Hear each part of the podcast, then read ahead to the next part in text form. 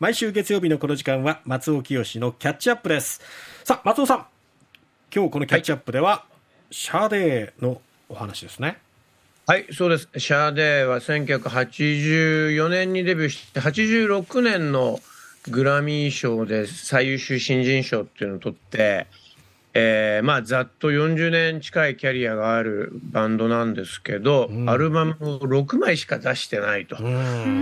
なのに、えー、ずっとステータスが落ちたことがないという、うん、まあちょっとワンアンドオンリーの、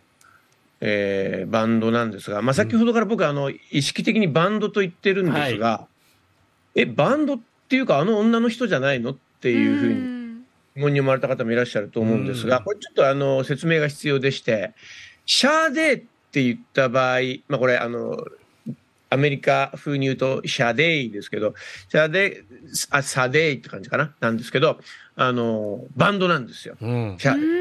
で、あの中のボーカルの女性がシャーデー・アデュさんというでございまして、えー、まあ、あの、ジュディマリーというとバンドですけども、ユキさんっていう人、人の名前ですよね。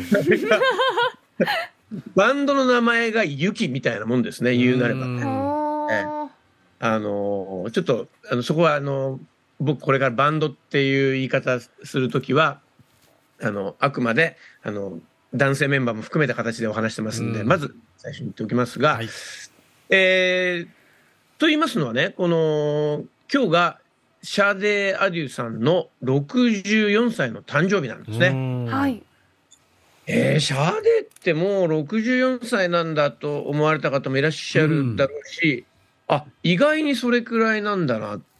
というか、うん、あの自分が子供の時にもうかなり大人の女性だったなと思った人もいらっしゃると思うんですが。あのね、まあ、ある種こう日本における鈴木雅之さんじゃないですけど、ええ、30年ぐらい見た目と声が変わってないっていう人なんですよね。で、ええにあのシャデーさん違うそうじゃないって感じなんですけど。うまい。あのねあのこの人のじゃあそのワンアンドオンリーの価値っていうのはどこから来てるかっていうとあの、まあ、さっきからお話してますように、イギリスのバンドなんですが、はい、えー、まあ、彼女自身は、えー、ナイジェリア生まれでございまして、で、お父様がナイジェリアの人で、で、ロンドンに留学した時に、えーまあ、イギリスの白人女性と出会って、うん、で、生まれたあお子さんがシャーデー・アデュさんで、で、シャデーさんは、えっと、まあ、あの、ナイジェリアで生まれてる、生まれはナイジェリアだったんですよ。うん、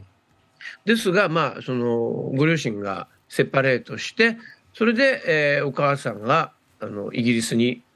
あの、娘と、あと、まあ、もう一人兄弟がいるんですけれども、あの、連れ帰って、ええ、で、アメあの、イギリスで育ったということなんですが、あのー、まあ、彼女は最初あのー、ファッションの世界に行こうとしてた人で、まあ、であのー、まあ、本当おしゃれなイメージあると思うんですが、ええ、実際にあのセント・マーチンズっていう本当にあのイギリス、まあ、ロンドンというかイギリスを代表するアートスクールありますけどもそこの出身でありましてでもともとあの洋服のデザインやってたんですがまああのモデル、まあ、あの容姿ですからもうしモモデルのお仕事をしたりだとか、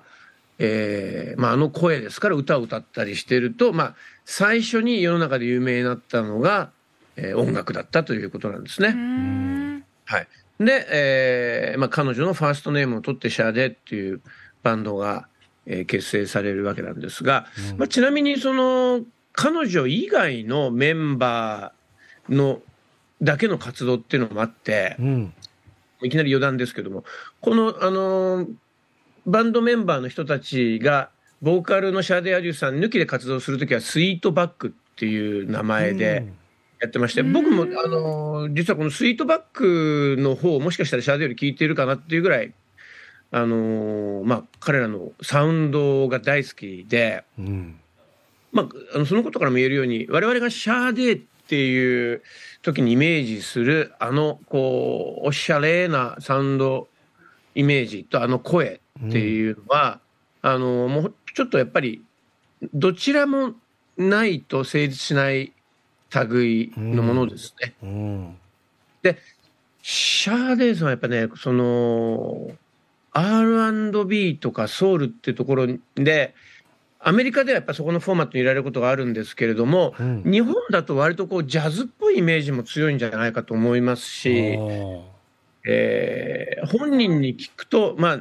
何とでも呼んでとも言ったりもするし、シャーデーの音楽はシャーデーだと言ったりもするというような、う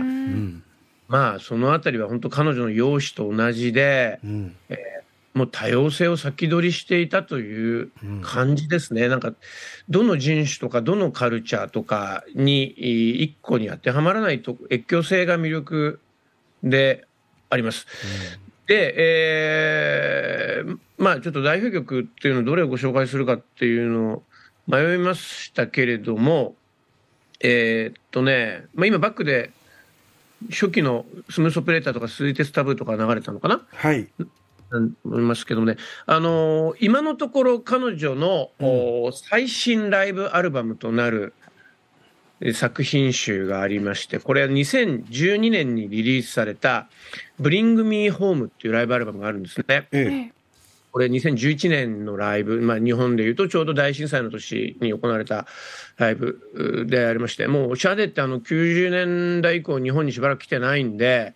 えー、動くシャーデー、ライブのシャーデーっていうのを体感してない方が多いと思いますので、今日はこれ選んでみました。2011年のライブから聴いてください。えー、シャーデーで、えー、曲は Kiss of Life。朝からおしゃれですね。はい、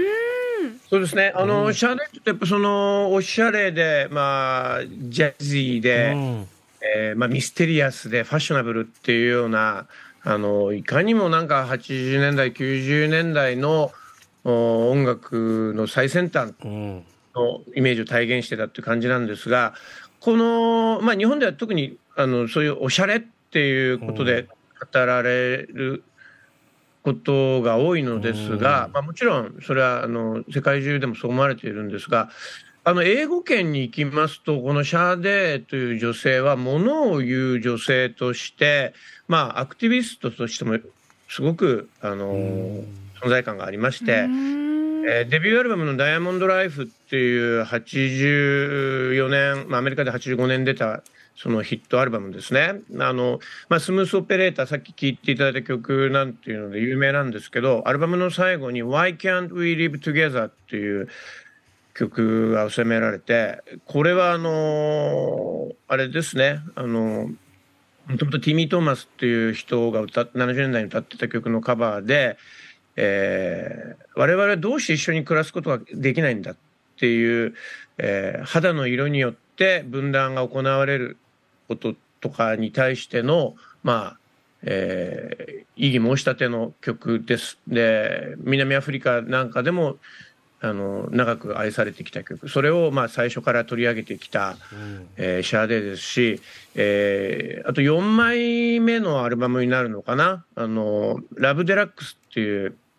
92年のアルバムもありますけども、えー、この中に収められている Pearls っていう曲は、これはあのソマリアの女性に思いを馳せて、うん、えー、その平和が訪れることが難しい国っていうのが世界にはあって、うん、そこにたまたま生まれてしまった人小さきもののに寄り添うというようなスタンスを早くから見せている。でもちろんそのことは彼女がナイジェリア出身ということと、えー、無関係ではありませんで、うん、えあのー、まあ、そういう存在でもあるということを、まあ、ここでお話していきたいですし、はい、えー、あもう時間が？って感じですね。すねはい、はいえー、あとお嬢さんが今トランスジェンダーで、えー娘さんが今息子さんみたいになってるってことでも、まあ、知られてる人ですね。はい。失礼いたしました。音楽プロデューサー松尾清のキャッチアップをお送りしました。